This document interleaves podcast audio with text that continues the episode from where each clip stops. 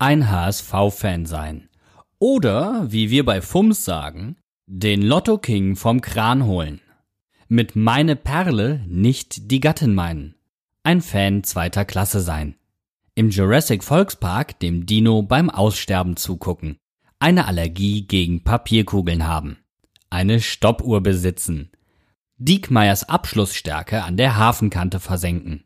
Eine Kotztüte den Peter Knäbel Gedächtnisbeutel nennen. Mindestens einmal einen verwirrenden Traum von Helmpeter und Mama Lasogga gehabt haben.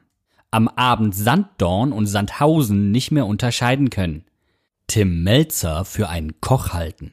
Auf dem Rummel eine Runde Paulo Guerrero Flaschenwerfen spielen. Sich von Coach Izume im Zweikampftraining wegrömern lassen. Finden, dass ein Siegertreppchen vier Stufen haben sollte. Sozusagen ein HSV-Fan sein.